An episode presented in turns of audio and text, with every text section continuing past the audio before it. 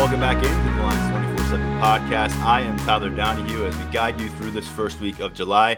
Last episode had a lot of fun breaking things down with Peter Gonzalez. Eh, in addition to the 2024 Penn State recruiting class in June, he joined us for a detailed discussion on his path to this Penn State class, his recovery from a, a knee injury that he suffered early in 2022, and what he's looking forward to most about this upcoming senior season at Central Catholic in Pittsburgh. We also had Tyler Calvaruso, our resident recruiting insider, join us to break down the latest on 2024 class movement, a commitment. Commitments are scheduled circle back, check that out from Monday. If you missed it, we had that one up before the holiday. Here, we're going to put a lot of focus on quarterbacks. You'll hear from Daniel Gallen a little bit later. We have five questions to address regarding Penn State here in the summer, still about a month away from preseason camp. But we begin with great perspective, and I think uh, what will be appreciated listen for many of our uh, audience out there. And Brad Maendler, um, it's a familiar name, increasingly I think for Penn State fans. But Brad, you're a first-time visitor on this podcast, and we appreciate you for joining us. Tyler, thanks for having me. Well, I've had a couple of your pupils on the show in the past. We had Drew Allar uh, back in back in his high school career on multiple times before he enrolled, and of course Ethan Grunkemeyer more recently before he headed out to the Elite Eleven finals. We're going to talk about both those guys in a minute, but just to give folks a lay of the land a little bit, Brad is the owner of QB Accelerate, and he's not just working with Penn State commits uh, and Penn State quarterbacks. He's got a list of them. We're going to talk about another one of them actually. But can you give our listeners out there, maybe some young quarterbacks out there who are seeking some guidance, kind of the lowdown on what you do and how you've gotten to this point in your career in football? Sure. Um, so QB Accelerate became a thing officially December of 2021, uh, but the previous 15 years I'd been doing it as a side hustle. Uh, I worked in corporate sales, and uh, this was always something that I sort of did on the side. Um, met a lot of great people, a lot of smart people along the way. Learned a lot of really cool things, and I'm I'm a tinkerer, so I I learn things. I tinker. Uh, I learn new things. You know that that that kind of process. So I feel like I'm getting better every year, and and really like the last three to four years, we've really taken off. Um, so very excited about the future. I've got a, a facility that'll be coming out uh, online in, in November of this year. And that's going to change things dramatically uh, for the business. Uh, we'll be able to scale and add more kids. And um, so, uh, all I would say to interested parties is just hang tight. Uh, we're going to have a, a really good program and be able to add more people here in the very near future. Oh, very cool. And, and you can follow Brad Maendler on Twitter. Uh, he's got some links up there too if, if you're looking for more information. Uh, and Brad, of course, a couple notable guys who I think that probably generated more interest in what you are doing as a quarterback coach. Uh, Drew, Ethan, and I figured we'd start with Drew because everyone at this point in, in, in Penn State Nation uh, knows who who, who Drew uh, Drew Allar is. Uh, he's a guy who committed as a three star, I think, ended up as a five star by the time he signed, ended up playing more extensively last year than any true freshman quarterback at Penn State since Christian Hackenberg. And now, although we have not heard a starting quarterback name, the anticipation is he's going to be the guy who has the keys to this very talented offense come September 2nd against West Virginia. Before we get to where Drew is now, can you go back to the origin story where you came in contact with yeah. him and who he was then? Yeah, so I, I first learned about Drew uh, right after they lost their first playoff game his sophomore year, and they played St. Ed's, which has sort of been you know the thousand pound gorilla in Ohio high school football for about ten years now. And um, he threw for over 550 yards in a playoff game against St. Ed's, and that never happens. And, and so that really caught my eye. And I had heard from some other people like, "Hey, you should take a look at this kid. He's got great size." And so I watched the highlights of that game, and you could just see it, like like the, all the tools were there. It was just not very refined. He looked a lot like a pitcher throwing off a mound when he was uh, when he was throwing the football. So I just reached out to him and I said, "Hey, you know, watched you, great job. Um, I, you know, I see some things that I think are are great. I see some things that you could make you an elite quarterback if you could build consistency and discipline around it." So, um, liked the message. Uh, we met and and started working officially like January of uh, 2020, and um, you know it's kind of a it's kind of a you know semi rough couple of months uh, because you're you're you know you you build a, a, way of throwing through repetitions through throwing it in the backyard uh, you know all those things and so he had a lot of um, he had a lot of things that he did that that just were very ingrained. So we had to kind of like unwind that stuff, teach him some new things, some new concepts. Um, and right about the time COVID hit, he really started to hit his stride. So we had to figure out, okay, how are we going to do this? So I gave him things to work on during the COVID period. And when he emerged in May, I was I was like, wow, like you've really put the work in. And uh, and then from May to August, he made another leap because at that time his body started to come together. You know, he had this long, kind of gangly frame, uh, like a baby doe, and just had a hard time kind of like well, that went away. And now he's getting stronger and his natural athleticism starting to bloom a little bit. And I and I've never seen anything like this. All this, all these things kind of coming together by August of 2020, it was pretty crazy. So that's uh, that's that's how we started together you make a good point because a lot of this is happening under the, the cloak of darkness that was COVID on, on the recruiting world, on a lot of prospect development at every corner of the country back in 2020.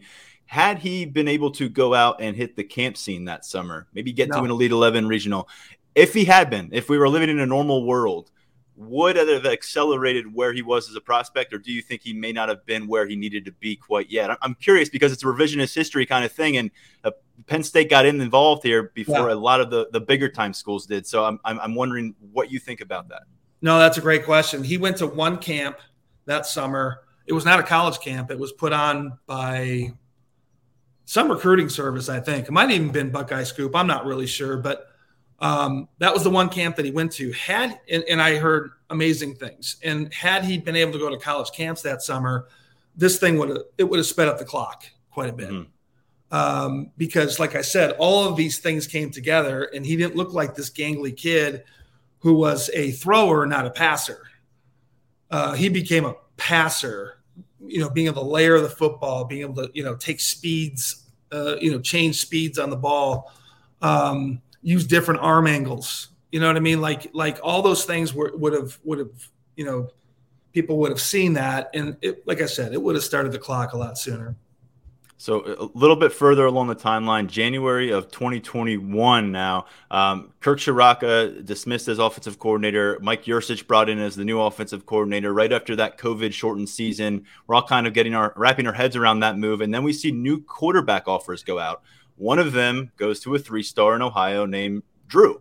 And we all start to get to know the kid pretty fast. When did you first come in t- contact with Mike Yurcich about Drew? I'm sure he was picking your brain there. Was it prior to him joining the Penn State staff? And what do you remember most about when Penn State did go in on this recruitment, how they got to the finish line? Yeah, uh, Mike called me when he was at Texas, and uh, he said, I, I, I love him." He goes, "I, you know, I I found out about him. Actually, I think he found out about him through his nephew, who played for St. Ed's and was on that team that threw through for 550 yards. I'd have to confirm that one, but but Mike's a Cleveland guy, and so he heard and uh, watched this film, and, and Mike's got a really good eye. Um, you know, he, he, he it was a very interesting time because, uh, as you probably remember, Texas was stacked with quarterbacks in that class. And um, he said, Look, you know, this is not going to be popular if I do this, but I think Drew's the best for us and I'm going to offer him. Well, then, I don't know, within three weeks, that staff was fired. He was going to Penn State.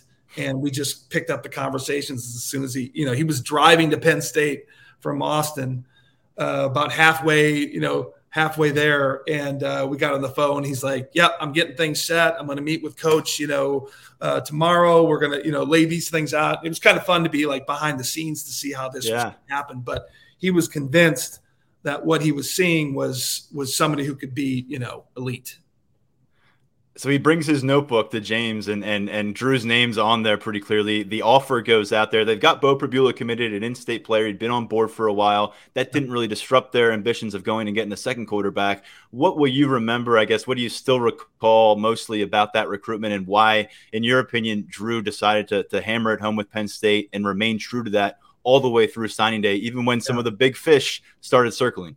Yeah. Well, Penn State knows how to recruit. Um, and I always say when you get Franklin and Yurcich and Danny O'Brien all working on a prospect, that's a that's a money kind of proposition, and they they nailed it.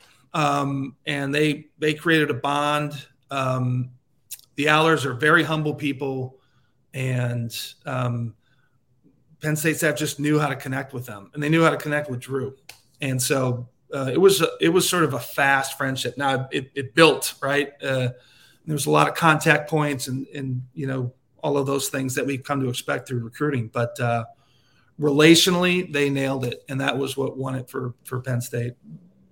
Drew got involved quite a bit as a freshman. Sean Clifford, the starter, all the way through. But uh, whether it was by design and on occasion by necessity, he was able to get some action. I think five total touchdowns, no interceptions on the season. What did you take away from the game reps and the practices that you may have been privy to? We heard a lot about what was going on behind the scenes. Overall, what was your big takeaway from year one for Drew Allar on this campus? Yeah. Um, well, I, I knew in his early enrollee spring um, there was high points and low points, as you would expect. Still a high school kid, should be going to his prom, but you know he's there. He's at Penn State practicing. Um, but the the elevation, the ascension from end of spring through the summer to fall camp, where he really established himself. He really started establishing himself during the summer after his early enrollee spring football year during the summer, I was he- hearing really good reports. Um, I uh, trained him several times in uh, at Penn State, and so I was kind of milling around, and you know, you just kind of you hear some vibes, and I, I, just knew things were trending in a really good way. And then when I saw him going in Purdue, I, I really couldn't believe what I was seeing because, um, you know, first game of the year, um, you know, Sean uh, doesn't come out, um, you know, after halftime, and, and Drew's in the game. And yeah. I remember talking to Drew after the game, and I asked him, I said, "Were things just moving crazy fast?" He goes, "Nope, they weren't." He goes, "I," he, he said it was actually slow.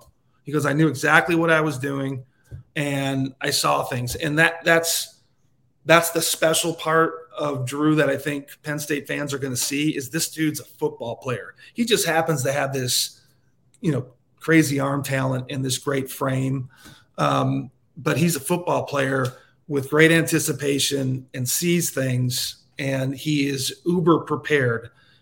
Um, if you if you know if you get to know him a little bit, um, he's always early. He's always prepared. He puts in the time. He's never going to get caught not being you know prepared to to to you know carry out his responsibilities. He's always going to know what he's supposed to do. And now, as the quarterback of Penn State, you got to know what everybody's doing because you're the guy. So he, he's got those sort of intangibles that people don't know about yet, but they're going to see that this year. On that subject, I think you, you brought up a good point that the arm talent, the frame, we've seen dozens of quarterbacks the last 15, 20 years who've had that five star profile and it yeah. fizzled out once they hit the field at the college level. What yeah. we've been hearing, and I think what we saw glimpses of in his game action last year, is when the chaos begins to unfold around him, there's a calm, cool, collected nature that he can play within himself yeah. rearrange himself if need be behind the pocket, and then reestablish. James Franklin kind of gave us a, a long-winded answer about Drew's development and and focused on that this summer, and it kind of peeled back the curtain a bit for us. What can you kind of mention? Uh, I guess add in, into that aspect because that's what you never know when the bullets start flying. Is he going to be able to face them and then respond? Yeah, um, and I, I don't know that I could say anything really more or better than what you know James Coach Franklin outlined in in because I listened to that. Um, sure. But that's what he does. Um, he's he doesn't get too high, he doesn't get too low. Although he is very fiery, like you can fire him up, but like mistakes are not going to crater him. You know what I mean? Like like okay, that happened last play. I don't even remember that. And you'll see it in his in the confidence he has in his arm to make throws. Mm-hmm. I've seen guys who had all the talent in the world, and as soon as things went a little south, that you know that competitiveness that I'm going to make that throw and I don't care what happens, I'm going to make that play and nobody's going to stop me. You know what I mean? They don't have as much conviction around that, and he that's what he does.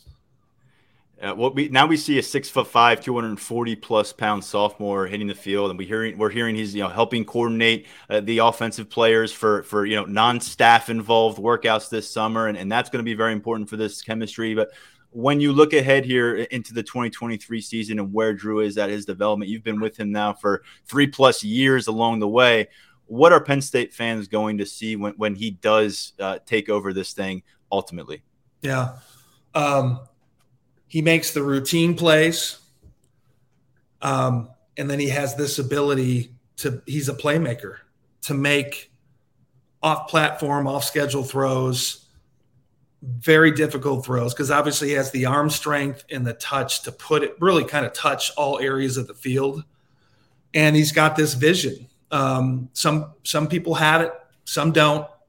Um, but it's you know call it basketball spatial intelligence um, wrapped up with processing speed, but he's got that. And and so having the grasp of the offense that he does and knowing where he's supposed to go with the football at all times. And then when things do break down and he has to make a play, like that's what he's he's been doing. And and you know, I I think one of the biggest jumps I saw from his junior to senior year in football, just to go back to that for a 2nd mm-hmm. was God, just the amount of big plays and the amount of oh my god throws that he made as a senior.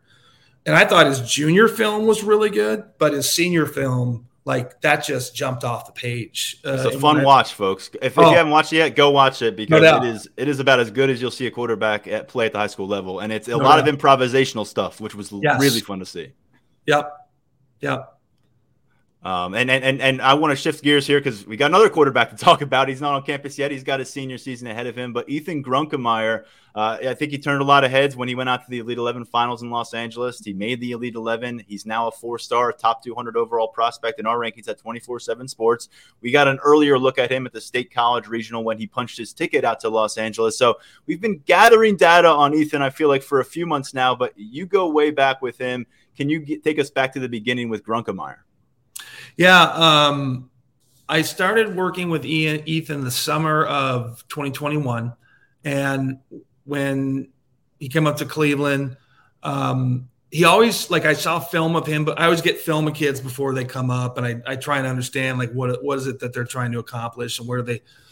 Um, and he had a really natural stroke, real like clean arm path, and I've been doing this so long, and and I've had kids who have little to no talent, all the way up to you know supremely talented kids. So I've had the full gamut, and I start to look at things like, okay, how much time are we going to have to spend on this before we can get to the next thing, and then and then how does that impact you know the third thing that I want to get to?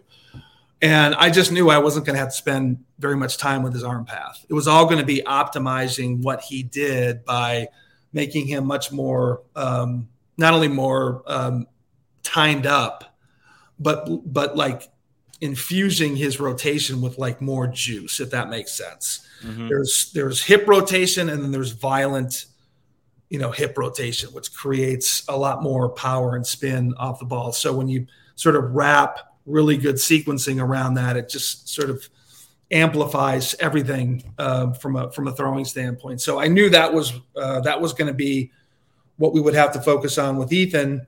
Um, but I, I, I knew right away, okay, this dude loves to work, um, and he is serious about being really good. So I could I saw that right away, um, and then it was you know uh, on him uh, to to really focus on his body because he was smaller. Uh, I think we've all seen that come along now. He's a he's almost he's a full six three now. He's pretty muscled up. He just needs to get you know bigger mm-hmm. um, and that's coming. So, um, so those are the things that I, I, I really saw when I first started working out with him, and and uh, he's just been a joy to to train because he's so eager to get better. Um, very intense about uh, about moving the needle every time we get together. So it's pretty cool. And so Mike Yurcich uh, comes back to you know, looks up the contact. There's Brad. Let me reach out. They got another one. When did he start poking around about Grunkemeyer, and and the offer obviously came this spring. But when did those initial dialogue kind of happen? Yeah, uh, I love this story because uh, I mentioned it to somebody else, but um, M- Mike met Ethan last summer. Ethan continued to stay in touch, right? And so he would send him clips every once in a while. And then last February, uh, I'm in State College. I'm training Drew. I'm walking with Mike uh, to the to the field, the indoor facility. He goes, by the way, um, Ethan sent me film. He he's he go. Mike said he is slinging it. He he said, does he do that all the time? I'm like, yes. We've gotten it to the point now. He's gotten it to the point now where his consistency is insane and it's as good as anyone I've ever seen. Wow. I mean, yeah. that's saying a lot. That's saying yeah. a lot. And and and and so Mike so, saw it. You know what I mean? Like yeah. he, he, he could see the progression because Ethan had been sending him film since last summer. Like once a month, he'd just check in. Hey, coach, hope you're doing well. Just want you to know, you know, I'm still out here and, and working hard. And you know, he did a great job with really all the programs that were recruiting him doing that. But uh, just hearing Mike like bring that up, and I didn't, I didn't, you know I didn't like address that. I didn't try mm. and bring it up. Like he brought it up uh, organically and just said, "Hey, you know, what's going on here? Does he do this all the time?" That was pretty fun. Wow. So that unsolicited, you know, uh, comment from from Mike Yurcich. Eventually, you work your way towards a, a scholarship offer being there for Ethan. Yeah. He commits. How much did Drew's comfort level with the program, relationship with Mike Yurcich, and quite frankly, your also by extension w- familiarity with Penn State, how yeah. much was that a factor for him in being able to wrap this thing up? Because to me, I look like I look at a recruit whose trajectory is clearly on the rise, could probably go fish around for more Power Five offers, and you're coming up on official visit yeah. season where he could go visit five campuses and have a blast. He said, "Now I'm going to shut it down, go with Penn State, who offered him about a month earlier before that." Yeah. Why was it the right thing, and, and, how much did all the background tie into this decision? Yeah, everything that you mentioned there is, played a role, um, and I know he had a couple of conversations with Drew you know, let, let's lift up the hood, let's talk, you know, and uh, and that they were really positive. Um, and a different kid, as hot as Ethan was getting, and believe me, people were calling from all over. In fact, mm. had he taken a visit to one of these programs that's made the college football national playoffs several times over the last several years, um, he would have most likely gotten an offer, and it would have been a big deal and he said, I don't need to do that. I know where I'm going. I'm going to Penn State. And there was not even a doubt in his mind. And I, I want to mention that not only was he did he do his thing out in the Elite Eleven, you posted some highlights of him uh, participating at seven on seven at Ohio State seven on seven. Oh, and, yeah. and and and when you get a chance to to go to a a future foes campus, we've seen guys who are going to come back and play Penn State come to their seven on seven and perform well. Um, so that's always an interesting dynamic of it. But take that aside from it what did what did we see? Because this is the latest step in his development, the latest peak toward what he's going to be looking yep. at like as a senior. Yep. So one of the things that I've worked with him um, a lot the last six months is just this idea of relaxing and letting the hips do all the work and not trying to throw hard. He has tremendous velocity. It's one of the he has one of the best arms in the in the 24 class. He's I think he's in the top three, just in terms of pure velocity and um, that you know that's taken some time because what I what I've come to know over the years is when I get a smaller kid, they feel like they have to put everything into the football. So that's the way he's learned to throw over the past eight to ten years.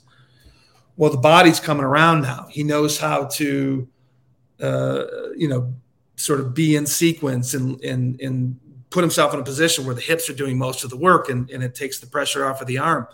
So watching that all come together in a seven on seven, and look, I get it. He's not getting rushed. Um, they like, no, I don't think anybody got buzzed for holding the ball too long, right? Um, but he gets it out so fast and on time.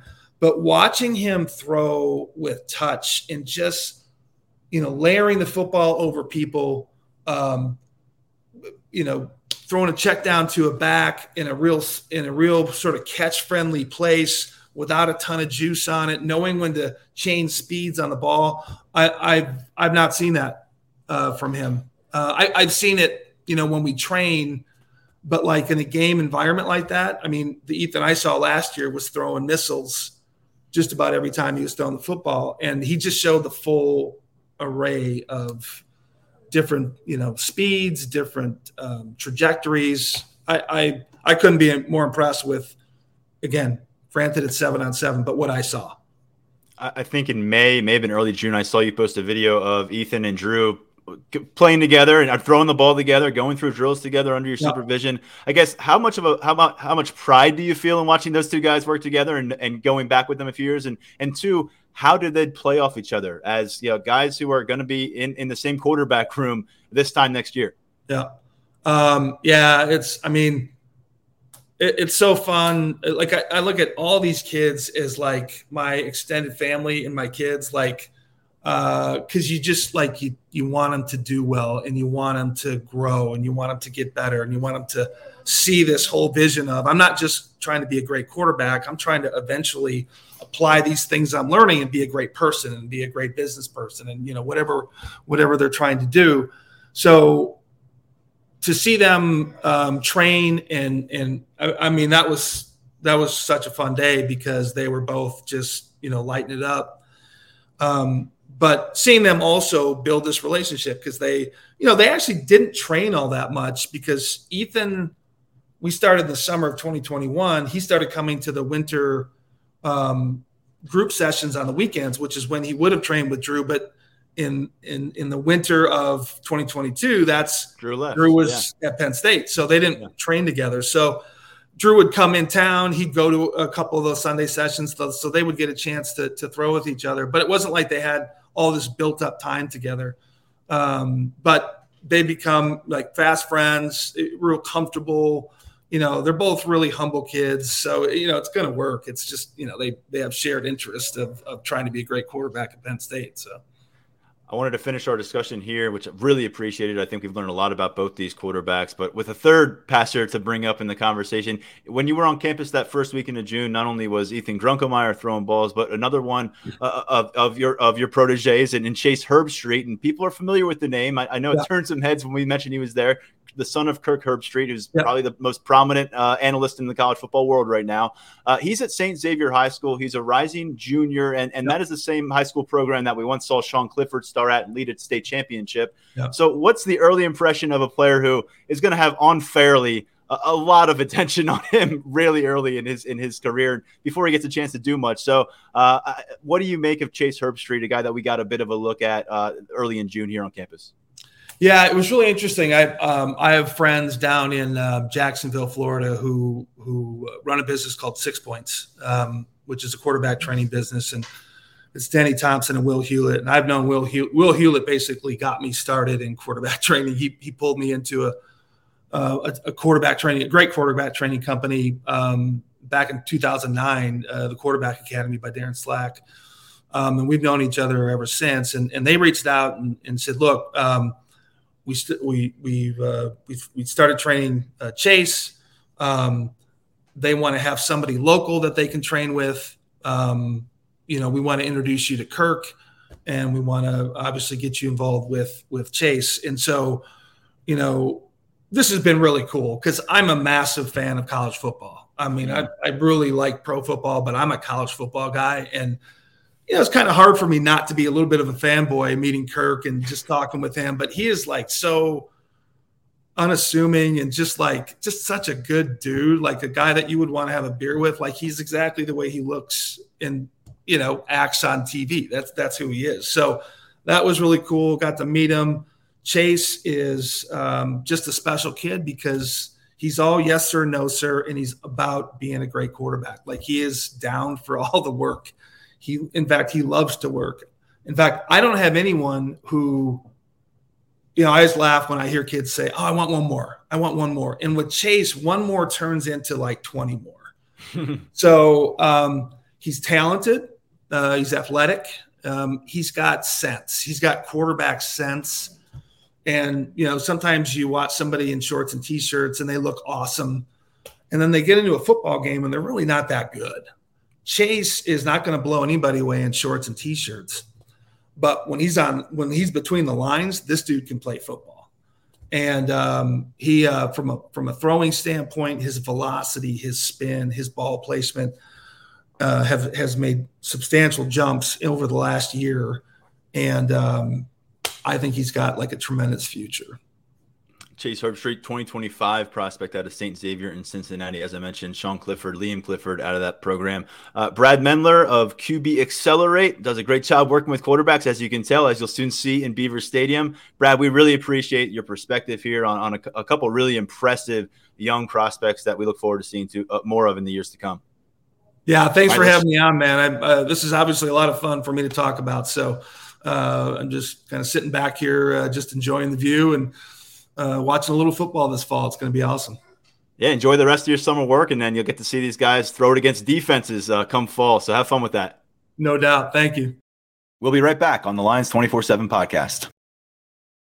Let's turn our attention to the current Penn State football squad a bit more right now. And to do that, we bring in Lions 24 7 colleague Daniel Gallen. Daniel, we haven't heard from you in a little bit, so appreciate you hopping on board here. Um, we have some things to catch up on. We're in a bit of a, a period right now where there's not a ton of fresh news coming out. Uh, a lot of the Penn State staff is on vacation. I'm going on vacation next week. I guess I just mentioned that. Our podcast will be on a, a, hiatus for a week, but we've got a lot of things to keep track of and monitor. And it's time for us to start ramping up with our preview coverage of what will be preseason camp starting in, in approximately one month. So, Daniel, you ready to, for some questions about this team and you ready to dive into it?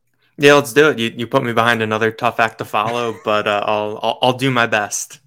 Well, I will say before we get to it, that was a tough act, and you got a long look at it. I, know you were waiting in our in our green room, we'll call it, for, for a while before we brought you in. What did you take away from you know the commentary you heard from Brad over the course of that uh, of our interview?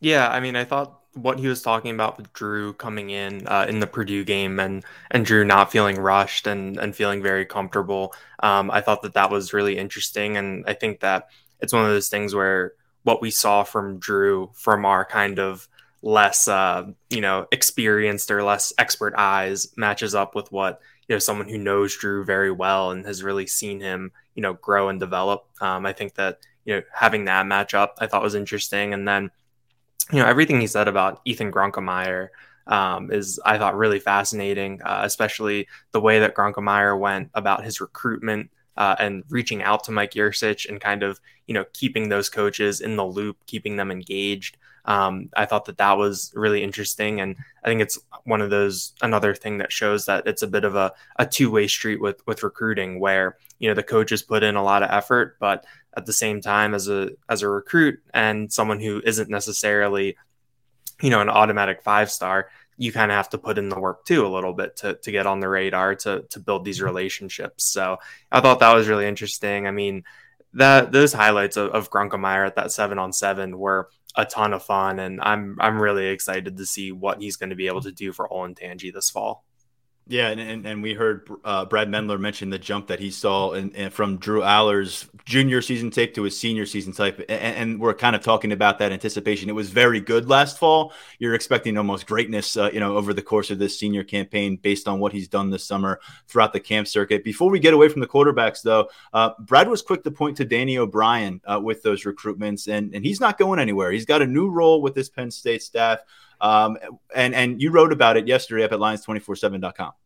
Yeah, I thought that that was uh, one of the you know more interesting changes on on the staff this offseason. Uh, Danny O'Brien, who spent the past two years as an analyst for James Franklin, uh, he's moving into a graduate assistant role for Penn State. He's going to be one of their four GAs.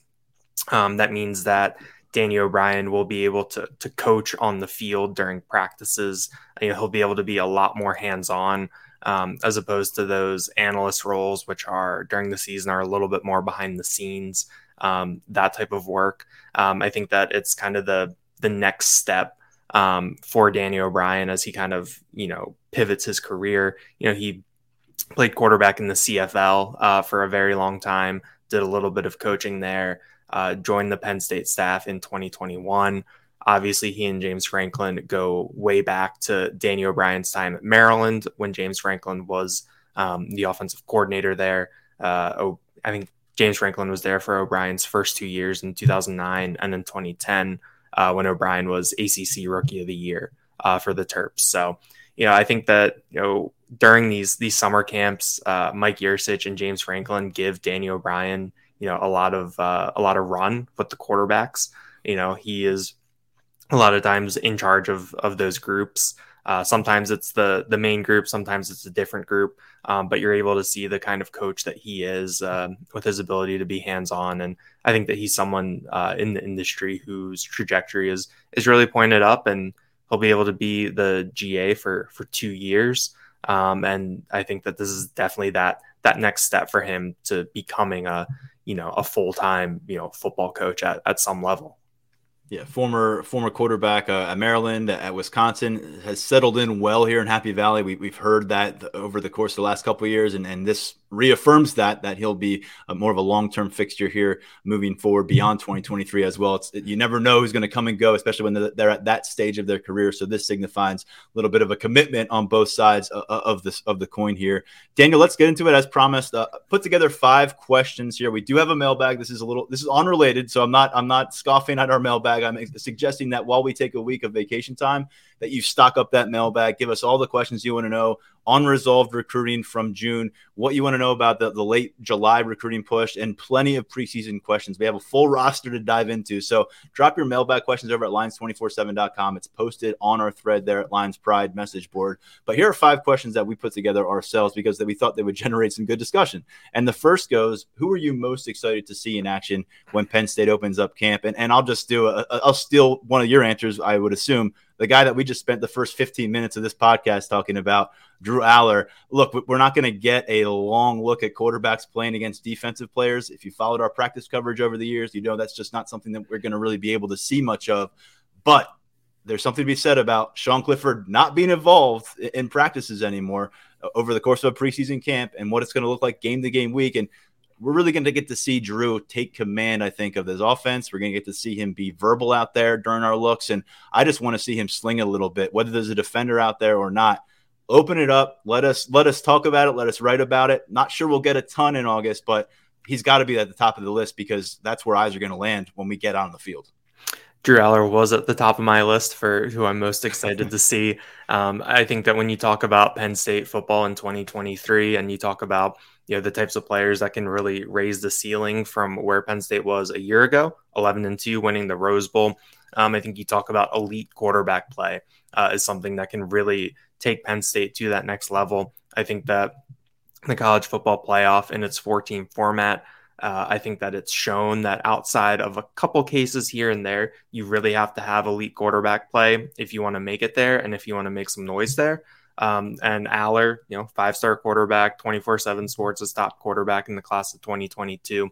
Um, I think that there's a lot of expectations that he can be that type of quarterback. So that's what I'm excited to see. And uh, when I when I made this list, answer these questions, he was the first one I wrote down sticking on offense, uh, we, we actually got a look at him over at Lift for Life a few weeks ago. But Theo Johnson, who according to the roster is working his way towards 270 pounds at six foot six, and we already know that he can glide at that size.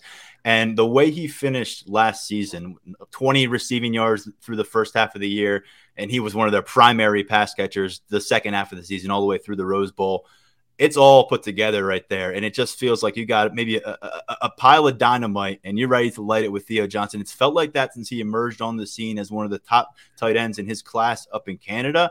And there was a reason that he was so coveted uh, Georgia, Iowa, Michigan, Penn State, down, down the stretch of his recruitment. And they've been able to handle it because of their health at tight end and their strength at tight end.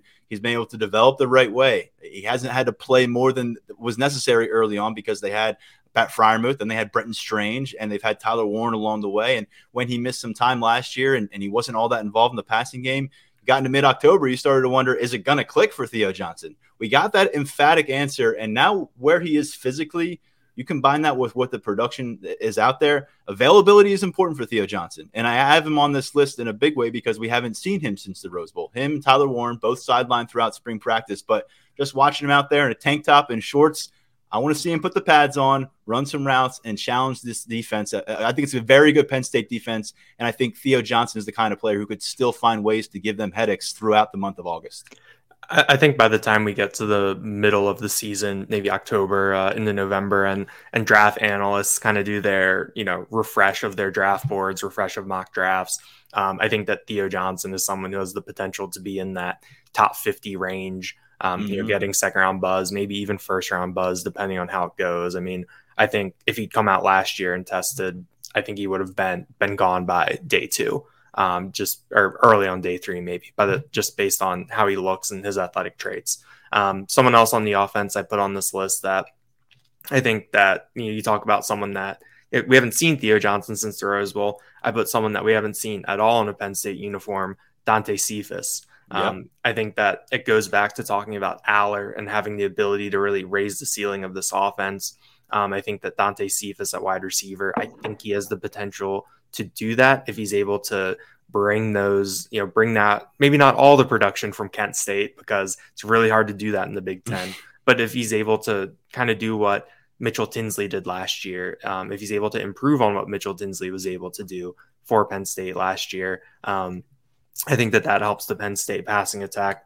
Wide receiver was a bit of a question mark this offseason. Um, and if Cephas can answer that, that gives Allar another weapon. And I think that raises the ceiling of the offense a ton. Cephas had nine 100 yard games during the last two seasons for Kent State. We'll see how it translates on a Power Five field. His first practice at this level is coming up in August. A guy that got a year's worth of practice under his belt, more this spring, but we still don't know where he is right now. But we're hearing things. We're starting to, I think, this pendulum swinging in the last few months about where he is in his development. Caden Saunders, he was the highest ranked receiver out of the five they brought in last year. I'm including Christian Driver with that group. It was a cornerback in 2022, but it's a big group. Omari Evans burned red shirt. No one else did. Omari Evans has locked in a, a key piece, uh, maybe a starting role, but definitely at least a rotational role with this receiver group. I don't think we can say the same for any of those other second year wide receivers to this point. And out of that other group, not just because of his ranking and the speed that he brought to campus when he showed up, but just because of what we've heard about how it's translated on the field. Didn't seem like much was translating in, terms of the testing numbers, in terms of the prospect profile for much of his freshman year as he was working his way through figuring things out things started to move in the right direction this spring. But what we've heard this summer and the carryover, I think, is encouraging. He's a guy I got on this list because I'm excited to see him, not because I think he's going to go out there and dominate and challenge these cornerbacks, but I just want to gauge where Caden, Saunders is because here in year two, if we're talking about him being the dynamic field stretching kind of weapon or the guy that you can get the ball to two or three yards away from scrimmage and let him pick up 30 yards because of what he can do with that wiggle and straight line speed that adds a whole different gear to this offensive attack. And it may not be there for them this year. It might not be there for Caden this year, but it's a big answer that we're going to get, I think. And we'll start to peel back that curtain a bit in August. I also had Saunders uh, on on my list. Uh, I think that you go back to the recruiting ranking and the excitement that he came in with last year, based on that recruiting ranking, based on what he was able to do as a high schooler out in Ohio. Um, I think that the excitement for him as a prospect was warranted. Um, and you know, after making that adjustment, having to change his body a little bit. Uh, on the latest roster update, he was up to 180 pounds. Um, and I think that he's someone who had to really kind of rebuild things a little bit. Um, and you know, the bigger he can get, you know, using that speed, being able to hold up against Big Ten defenses, uh, I think that that's something that can bode really, really well for him uh, moving forward. But he's someone that I'm very excited to see um, just in action, see how he looks compared to the other wide receivers on the roster. Um, even bringing in Dante Cephas uh, to take to theoretically take one of those upper depth chart spots. I mean, there's still plenty of, of playing time up for grabs, and I think Caden Saunders is in a good position to to seize on that. And that slot position is particularly compelling because we know Keandre Lambert Smith got a ton of run there in the spring. He told us recently that he's not sure if that will necessarily be the case, if he might be distributed more outside now they got Dante Cephas here. Still kind of feeling that out, it sounds like. But then you've got Caden Saunders, people are still high on Liam Clifford and what he might be able to accomplish as a redshirt sophomore. Christian Driver was operating in the slot this spring. He's he's a guy that we've heard a lot about uh, him just being fast and aggressive and figuring it out at wide receiver now after a year at cornerback. So a lot going on in that position in particular. Um, defensively, look, it, it's littered with talent for, for Manny Diaz, and, and and you could go in a lot of directions here. But I'm going to start with the guy who just blew up the blue white game, Dani Dennis Sutton. He put it to those offensive tackles. It was a humbling experience for the offensive line for much of that day. And he was a big reason why. Year two, he was not an early enrollee as a freshman. Remember, he got to campus last summer and he hit the ground running. I think he had three sacks by the time September was done. Then he was done with sacks, though, and you know, kind of settled into getting 15 to 25 kind of snaps a game the rest of the way as, as a rotational piece a lot is on the table this year, Daniel. We, we know that he's probably not going to start. The starting job is going to go to Isaac, Chop Robinson. Chop Robinson didn't start a game last year either. And I think the Dani Dennis Sutton has the potential, as if we're going to call him a third or a 2A defensive end, to be, in my opinion, as disruptive, if not more disruptive, than what Chop Robinson was last year in that role. And you're upgrading the position because in your top three, all due respect to Nick Tarburton, it's a different trio than what you had last year. So I like the depth at the top of the position. I like I like the depth beyond these guys. Amin Vanover played a lot last year. We shouldn't disc- discount him. But Dani Dennis Sutton was a five star for a reason. One of the most epic Penn State wins in the recruiting uh, trail that they've had under James Franklin, considering who they were in contention with. And I think it really is going to start to, to to surface this year for everybody who's watching. Yeah, I think Dani Dennis Sutton is a good uh, good place to start. Um, I had two of his position mates on my list that you mentioned, Adisa Isaac and Chop Robinson. Um, good group. I, I definitely. I, yeah, I think with those two, um, they're both at different, you know, for different reasons. You know, Chop Robinson transferred in from Maryland, where he was an outside linebacker, so he's getting his first full se- full off season as a Penn State defensive end this year. Um, you know, he's put on some weight and he's gotten bigger. Um, you know, he's popped up on some of these draft boards uh, as a buzzy for late first round pick. Um, and I think that having this full off season and, and being able to move up into a starting role, I think he's poised to really break out, really put up some big numbers. Um, and then Adisa Isaac, uh, you know, kind of in a similar way to Chop Robinson, you know, getting this full off season. You know, he had the torn Achilles that cost him the 2021 season. Uh, in 2022, he kind of kept talking about, you know, working his way back, you know, getting as close to 100% as he could get. Um, you know, now the fact that he's going to have, you know, a full season uh, of playing under his belt, now a full off season, uh, you know, knock on wood, healthy. Um, Daniel, think- Daniel, this is his first. This is Adisa Isaac's first. His year five for him. It's his 1st mm-hmm. full off season of being healthy and, and with a program since he was a January enrollee in 2019 because 2020 got all screwed up by COVID. So you got to mm-hmm. go back to his first year on campus when he had a year like this laid out in front of him. Exactly. So, you know, I think that him being able to have this full ramp up to the season, uh, he's another one on the on the edge who his weight is up. He's gotten a little bit bigger. Um, I'm excited to see what that looks like for Robinson and Isaac to really have those full off seasons. They really have that full preparation and ramp up, you know, going into the season, and then to see if this edge group can be as special as we think it might be able to be where else do you land on defense as we as we go beyond the defensive end room, which is enticing, but it, it is a really strong group, and we do have other questions to get to, so I don't want to spend too much time on this one. But I mean, the linebacker room and the and Abdul Carter, it, it's he's kind of controlling a lot of the narrative beyond the Drew Allar uh, world right now. A lot of it is centered on on what Abdul Carter can become as a sophomore.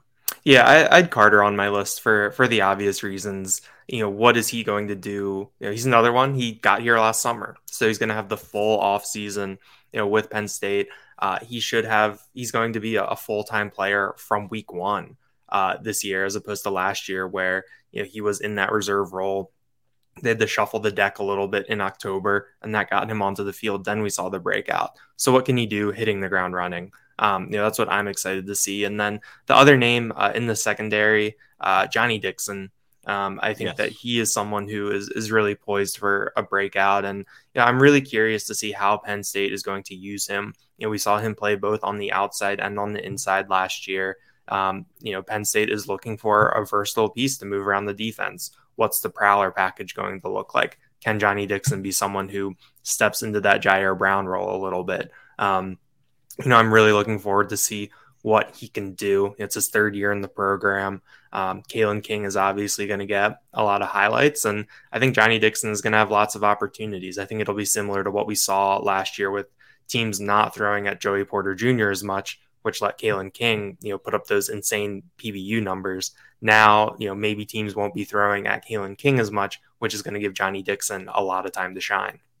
Yeah, Dixon's a guy that I've been banging the drum for since January. I'm right there with you. I'm actually going to mention him a little bit later on one of our questions, but uh, yeah, I think he's really primed for a huge final season here with the program. Uh, I'm just going to finish this off, and, and, by the way, we all want to see Tony Rojas. I mean, what do you got? What do you got in line for us in, in, in Act Two? Act One was uh, the talk of the town, and, and there was a there's a lot of stuff to discuss on this team. But when by the, t- by the time we're getting through spring ball, we're focused on a freshman linebacker. It says a lot about what Tony Rojas did through his first semester here at Penn State. We've talked about a lot about the weight going from about 195 as a signee to now 225 pounds coming up on preseason camp, and really want to see how much he can jostle things a little bit because we kind of felt like we had an idea what this linebacker group would look like coming out of the Rose Bowl because of all the players that were retained within this group. The only guy who left is Jonathan Sutherland, and yet now Tony Rojas, I don't, you, don't, want to call it a wrench in the plans because it's a good thing, but he kind of opens the door for a whole different way to kind of formulate your linebacker group, implement these guys in different positions. And we've seen the versatility. We've seen some cross training, not just from Rojas, but uh, from, from, from different players, whether it's Curtis Jacobs or Abdul Carter. So you wonder what it's going to look like. And, and, and at the linebacker position, we got some other things to get into uh, later here as well. But let's get into another discussion, and, and, and that's the freshman, because I'm excited to see Andrew Rappleyea I'm excited to see Dakari Nelson, who's six foot three at least at safety, 205, 210 pounds at least at safety. Uh, and the other kind of wild card here that I think has really gone under the radar is Cam Wallace. And and and the way Ja'Juan Seider spoke to him, uh, spoke about him to me uh, about a month ago when we got a chance to get in the team facilities really changed the way I was was uh, imagining his potential role. We've heard some more feedback from from program facilities about Cam Wallace since then. We've gotten some eyeballs in, on him as he was kind of hanging around at some of the camps. Physically, he looks like he's pretty well put together. It, Ja'Juan Seider called him country strong, but the narrative here is that he may be a guy that because he comes from a rural area in Georgia may have gotten glossed over by some of the, the, the, heavyweights down there, and Penn State may have gotten a steal, and it might not take us a couple years to find that out. We're talking about a gadget kind of player here. You could see him maybe run some routes. You could see him touch the ball and do some damage. I don't know if it actually comes to fruition for him this fall, but we've discussed it with Trey Potts on board. It doesn't need to happen for these freshman running backs right now. You've got Singleton and Allen at the at the top of this group, but Wallace is a guy that I think maybe a lot of people wouldn't forecast as a freshman to do much let's just keep tabs on him. I'm excited to see him because he's a guy that we may see a, a, bit of a blur on the practice field and say, who was that? What number was that? And then we look up the number and say, that's right, Cam Wallace is here. So uh, just some just some freshmen to look at. I think we've already expressed our love for Andrew Rappleyea enough during recent episodes, but this young man, it looks like he's ready to play some Big Ten football. Definitely, I think we got a we got a good look at the at the early enrollees. And yeah, I think that's something that was interesting about this class is that you know the number of really really intriguing guys that that come this summer. I mean, you talked about with Rappleyea, Nelson, um, and Wallace. Yeah, I think that those are are three guys that you know seeing them on the field and seeing how it actually stacks up um, against college competition. Um, you know, what does that actually look like? What are they able to do? How do some of these things that we saw on film uh, when they were in high school, how does that right. translate? I think that's going to be really, really exciting to see. And we said Dakari Nelson with his uh, remarkable physical stature. Wow, he sure looked like a defensive back at the high school level against high school competition does that translate against Big Ten competition, high level Power Five competition, or do we start to see, well, maybe he is a linebacker? All we've heard so far is this guy's a defensive back, but I think we'll pr- figure out pretty fast as he goes up against Mike Yurcich's bunch how exactly he may fit in in year one. Uh, let's get into another question. Which players are not being discussed enough right now ahead of camp? And I guess part of that would be our fault as we are the Penn State football discussers. Uh, but, but where do you go? What direction? I think this is going to be a shorter list, but uh, who do you kind of land on? In terms of maybe under the radar at this stage? First name that popped up to me was Keaton Ellis uh, at safety. Mm. You know, that's a room that has so much talent. Uh, you know, you talk about you know the eight guys that you can talk about in there, um, and a lot of them are younger. Um, you know, and kind of you know intriguing. You know, you know KJ Winston got so much buzz. Dakari Nelson has so much buzz. Um, you know, Jalen Nelson or Zakee Wheatley is the takeaway king. So exactly. Um, so you know, I think that Keaton Ellis, you know, by virtue of that, and also the fact that you know, he's a fifth year guy, he's been around for a while. Um, you know, he's seen a lot come and go. Um, I think that that's something that can really cause him to to fly under the radar um, a little bit. But he's going into his third year um, of playing safety after beginning his year beginning his career as a cornerback you know, when you talked to him at the Rose Bowl, he cited the opportunity to come back for another year to get coached by Anthony Poindexter as kind of a, a driving force for him to take the fifth year. Um, so I, I, think that Keaton Ellis is in a position to, you know, maybe not necessarily take over, you know, that Ji'Ayir Brown role on the field, but I think that we're going to see him on the field a lot. You know, I think that with his comfort in the defense, he'll be able to make some plays. And then just from an intangible standpoint, you know, he's a team captain um, already. So I, I think that that kind of speaks to, you know, what, you know, what he's able to do, you know, the, respect that he has within the team and you know the role that he's going to have. So I think that he's someone that you know it's really easy to talk about to get caught up in Jalen Reed, Zakee Wheatley, KJ Winston, Mehkai Flowers, Tyrese Mills, King Mack, Kari Nelson, you know, that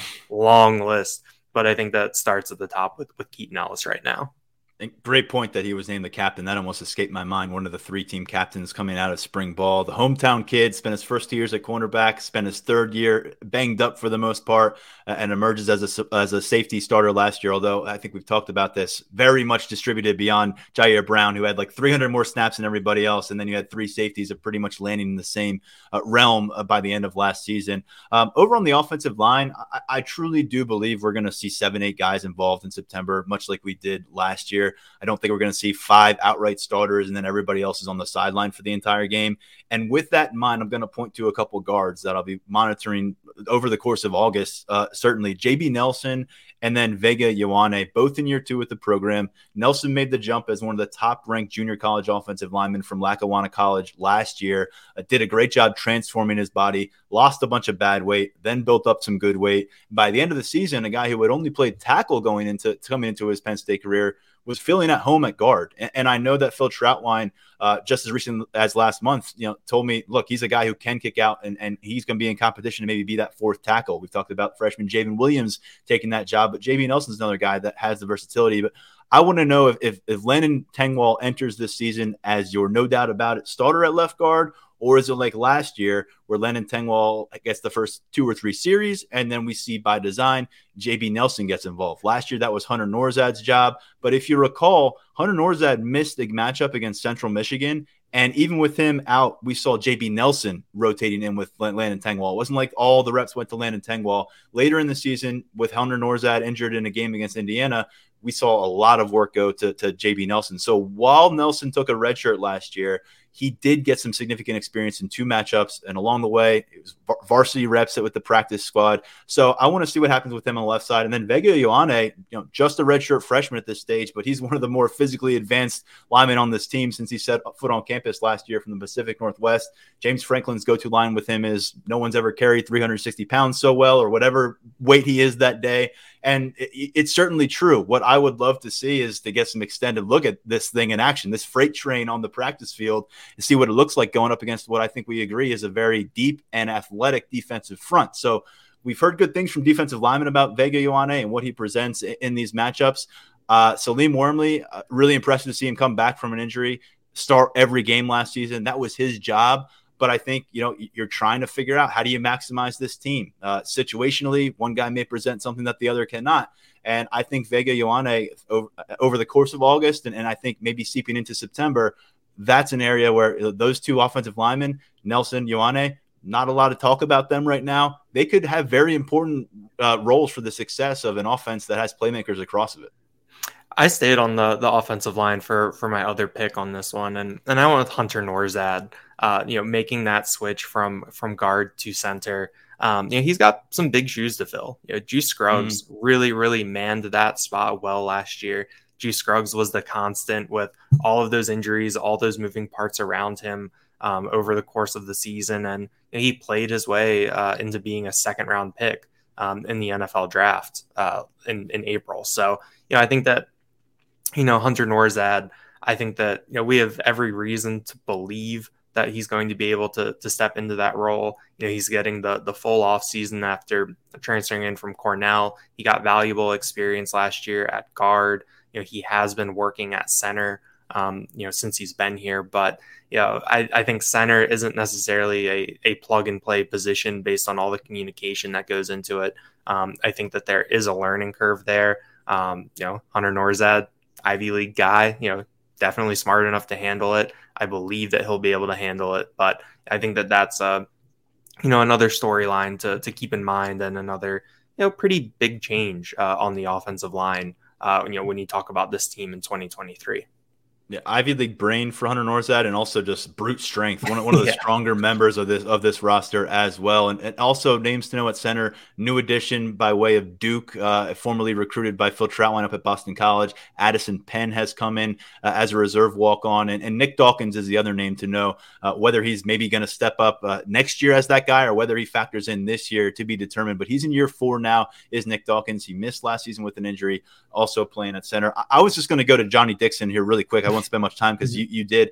I, I think I don't think he's being discussed enough in terms of this defense. If you went to the average Penn State fan and said, list every Penn State defensive player you're excited to see this season, it would take too long, in my opinion, for them to get to Johnny Dixon. And and, and that says a lot about the the talent that is assembled on that side of the football right now. But I think because of what has happened at the cornerback position with with Joey Porter Jr. being an All American and then Kalen King being the ascending All American next man up, and along the way you've added these shiny blue chip players. Well, Johnny Dixon has become a much different defender than he was when he arrived here from South Carolina.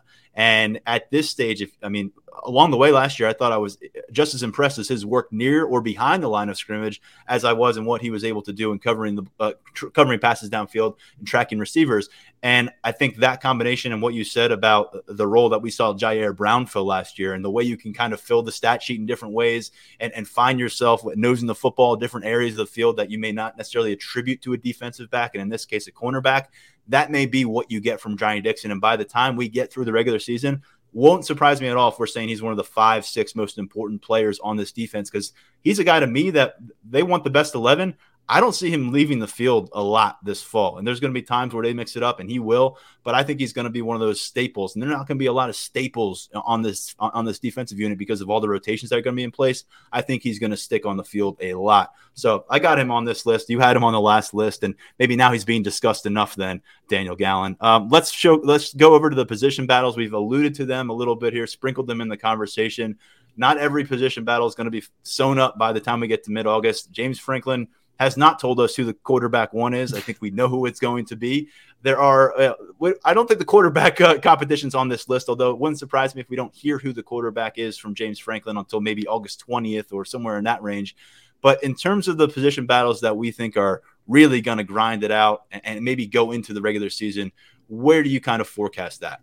I went with the offensive line. Uh, I think you did a really nice job laying out uh, you know the number of players that they have there, the guys that they're going to want to see um, in action, and you know we saw last year the the willingness to use a rotation, you know, pretty deep into the season with Landon Tengwall, Hunter Nourzad at left guard, Caedan Wallace, Bryce Effner at, at right tackle. Um, you know, I think that that's something that you know we're going to see again this year, just based on the numbers that they have there, the talent that they have there. Um, you know, I think that if you want to narrow it down a little bit on the offensive line, you know, I think that right tackle battle uh, is something that could extend into the season. Um, you know, based on trying to to rotate guys, feel out what you have there with Caedan Wallace, with Drew Shelton. Um, you know, what does that actually look like? But you know, I think that you know we're going to get into you know through September, and there, we're going to have seen a lot of um, a lot of offensive linemen play a lot of snaps. I mean, I think that the really the the two guys that you know I don't see you know budging off their spots really are Olu Fashanu at left tackle for obvious reasons, um, and then Hunter Nourzad at center. Um, you know, it's really really tough to to rotate a center, um, you know, based on the communication that that goes in there. But you know, it wouldn't be a surprise to see um, you know another rotation at left guard, kind of like you laid out. You know, will Sal Wormley rotate with someone at right guard to get you know someone reps in there and then right tackle. So I went right to the offensive line uh, on this one. Yeah, and you, and you throw in the fact that they bring in four blue chip freshmen, including a five star and, and, and a couple other uh, big time prospects who were already on campus in January. And there's just so much competition for, for Phil Trautwein's room it's in a really healthy spot right now, coming off of the 2022 season and what they're building now. Um, in the defensive line room, I think you look at the interior, the defensive tackle. Uh, PJ Mustipher is gone, but there's such a mix of, of experience and guys on the rise. You know, the emerging player like a Zane Durant, who's now in his sophomore season, has put on on weight, feels like he's more equipped to be an every down guy who can cover the run and rush the passer. He was more of a pass rush defensive lineman last season uh, as a freshman who did impress and played in all 13 games. And then you've got an addition in Alonzo Ford, who, upon the last uh, roster update, he's 10 pounds or so heavier than when he was at listed at Old Dominion at least. Started every game the last couple seasons with the Monarchs under Ricky Rahne's leadership, and now he makes a jump up to, to uh, Power or Power Five conference, and kind of like Cephas, a lot of track record at the Group of Five. What does it look like here? Um, and then you think about three guys who have played really uh, it, feels like they're kind of starters reps over the last few seasons. A lot of experience in the Big Ten trenches with Dvon Ellies, uh, with Hakeem Beamon, um, and, and and then you've got uh, just a bunch of interesting guys. I think with the Davon Townley. Uh, so I, it's hard. Caleb Artis here too. He's the heaviest guy of the group by 18 pounds. So uh, what do you make of, of, of, that group? I know I threw like nine names your way, and I know I'm, I'm convinced I'm missing at least one. Oh, Jordan Vandenberg has generated some buzz guy who's, who's, had an international journey to get to this point. And Coziah Izzard, that was the name that, that stuck to me. He missed the first month of last year. We don't know why it happened, but by the time he got through the season, he was one of their most impactful defensive tackles, if not the most impactful guy, uh, by the time they got through November. So, man, a lot in play there. Deion Barnes is going to be sorting through them. It's one of those things where I'm not necessarily concerned about the result because there's enough talent there where I think that the cream will rise and it'll be a good group. But I think you're just like, what's it going to look like when we get out there on the practice field in August? And of course, when you get into September, who's going to be the guy that, that, that gobbles the, the, snaps and doesn't leave? And who are going to be the guys that, that come in for five, ten snaps and, and then go away for a while? Yeah, I think defensive tackle was the the other spot that popped up uh, for me after offensive line. I think that you just have such a variety of body types uh, that you you should be able to account for almost any uh, any situation, any scenario. Um, you know, I think that Penn State has done a nice job of of building that room, um, even if it doesn't necessarily look the way that I think some people would like it to. But you know, I think that that defensive tackle group is in you know a good position to kind of like you said, let the cream rise to the top. You know, see who the guys are that can that can really produce, and, and I feel like that that's a thing that really does need to be settled um, on the field. You know, I think that doing it in practice, I think is good. But, you know, I think that we'll see how the rotation changes and evolves, you know, going from West Virginia to Delaware to Illinois. I think that, and then with Iowa, I think that that stretch of four games is going to be really intriguing to see, you know, which guys are getting time, you know, how this rotation changes, you know, who disappears, who comes back, who starts.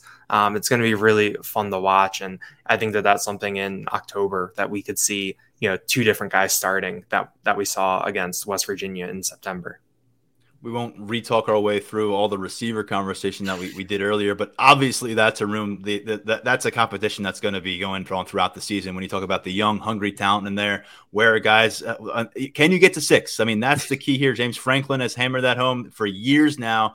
Um, they felt like they, they were you know coming out of spring with maybe three with, with Omari Evans in terms that he would publicly say give his stamp of approval to we'll find out. You know, Malik McClain has a semester under his belt. He's a different looking receiver. Malik Mc, uh, Mega, a different looking receiver. Can he put it together? Is he just really a special teams component? Is Liam Clifford going to be a viable option as a as a regular contributor for you? Um, or is he just going to be another guy? Are you going to have uh, like the Kaden Saunders, Anthony Iveys of the world, at least two or three of them step up and say, "I'm here now. Get me the ball. Feed me. I'm ready." Or is it a group where you're still in wait and see mode? And it's a new coach who didn't recruit a lot of these guys to campus. So a lot to figure out at wide receiver. And I, I would just say probably pretty important that we emphasize that Drew Shelton should not be taken for granted this year. Considering what he did last year, it said a lot about his development, about his prospect profile, coming in as a top 24 7 talent, putting on that weight. The coaching of Phil Trautwein, he started those final five games, and and, and you were really able to weather a, a huge blow in losing an All American quality tackle. But now he's moved to the right side um, remember last year he's, he's he's working on the left. He's working on the left, and he gets a chance to play on the left in games. Uh, Phil Trautwein told us recently that they're trying to get him five reps in the left side for every 10 he takes on the right, but it's a learning curve. We, we knew that going through spring ball. We heard it from Drew Shelton himself. We heard it from the staff. Caedan Wallace talked about it. Uh, he was trying to bring him up to speed, even though he's competing with him for the job. So, really curious to see what that looks like this summer because, you know, we know Caedan Wallace has played a lot of football. There's a large sample size there right now. Um, and I think people have their expectations for what and who Caedan Wallace is in year five. Um, we'll see if he can buck that trend. He's talked about taking the next step. There's been a talk about dedication taking to the next level here as a year five guy. Does that come to fruition? I just know that last time we saw both those tackles who were competing for the right tackle job, it was a humbling day for them in, in the blue white game against a high quality defensive end group. And, and, and so you don't want to see that continue into September. I'm not sure they'll, they'll face a better defensive end group for much of the season, but um, a lot to learn there, I think, at right tackle, and much of the same at, at, at Mike, where it's it's the Mike linebacker position, where you've got components and competitors here who have played extended snaps in Big Ten football. We, we kind of know who they are a bit as Nittany Lions, but who's going to be the starter, who's going to win the job, and who's going to help you chase a championship. And you've got Tyler Elsdon, who we didn't see during spring ball. He was working his way back from injury. And you've got Kobe King, who, while Elsdon was the starter last year, King probably played about 40% of the snaps at the Mike position. And then the elephant in the room here for me with the spot is is Abdul Carter start to impose his will at the Mike position when Manny Diaz is blends things up, tries to work in all his most most valuable weapons on the field at the same time. What does that mean for the Mike position? So I would just say right tackle, Mike linebacker, a little bit correlated because they involve you know veterans. I know Drew Shelton's only in year two, but guys that we've seen play extended, but we're not quite sure who's going to emerge and, and who's going to be ready to shine because you don't just need starters who are good enough to you know to, to not be a problem for you. If you want to win a Big Ten title, you need your Mike linebacker position and your right tackle position to be, you know, above average performances. Definitely. I think that the Mike linebacker is, is going to be one that you know, is goes into the season again. You know, I think that last year, you know, we never really got the you know the true answer on on who won that competition uh, between Tyler Elsdon and Kobe King because we saw so much of them. Um, you know, they can do different things. You know, the emergence of Carter really gave Manny Diaz some flexibility um, with how he was able to use the linebackers. Um, and like you said, you know, if Carter can play the Mike, that changes things a little bit. That definitely changes the calculus. Um, but you know, I think that that's another position that I think that the fact that King and Elsdon showed last year that they could rotate through and the communication did not seem to lack much. Um, I think that speaks to both of those guys' abilities, you know, to kind of be glue guys in the middle of the defense at the Mike spot. I know I promised five questions, but we went so hard on these first three questions that I think that's just going to be okay for this episode. We've got more summer to, to, to, we have plenty more summer to talk about this Penn State team. A few more uh, looking forward questions to get to here on the podcast. But Daniel, fun stuff. You know, starting to, to recalibrate our coverage a little bit, going from the prospect camp part of the schedule and you know, kind of uh, uh, the post spring uh, autopsy of this team now we're getting into it, man. This this this this group is working together, uh, away from facilities, within facilities, and we're gonna get to the chance to see it in about a month, and and then from there, we're about four weeks away from West Virginia coming to town, and then it's really buckle up time. But Daniel, appreciate you breaking it down for me, uh, uh for us, and and and for me, and uh, also you know, gonna step away from a week, so hopefully this episode was jam packed enough to to give people plenty to chew on until we're back with another episode the week of uh, July seventeenth. Big Ten Media Days is in three weeks, so we're we're getting closer. That unofficial start to football season, we're creeping up on it, and uh, it's getting it's getting pretty exciting for what Penn State could be in 2023. That's right. Yes, yeah, still to come in July. Uh, Big Ten Media Days. We've got Lasch Bash festivities coming here as well. Big recruiting event. We've got a, a, big camp to cover here on campus as well. Daniel, appreciate all the hard work. People can catch your coverage at lions247.com. Thanks for having me, Tyler. All right, great stuff from Daniel Gallen. Uh, Brad Maendler was fantastic earlier, breaking down the quarterbacks, uh, current and future, uh, in Ethan Grunkemeyer and Drew Allar. So, a lot to look forward to here in the summer as we shift gears towards preseason coverage in just a little bit. As mentioned, stepping aside for a week, going to take my kid to the beach for a week and, and try to unplug from all things for just a little while. Be back recharged and, and hyped up to talk about this Penn State football squad and whatever else is happening on the recruiting trail. Some key decisions coming up in the next coming days over at lions247.com. Tyler Calvaruso, Brian Dohn, Steve Wiltfong and company will have you locked and loaded with everything you need to know about Nittany Lions recruiting in the coming week. We'll rehash it all when we get back here on the podcast. For now, stepping aside, I'm Tyler Donohue. Thanks as always for listening to the Lions 24 7 podcast.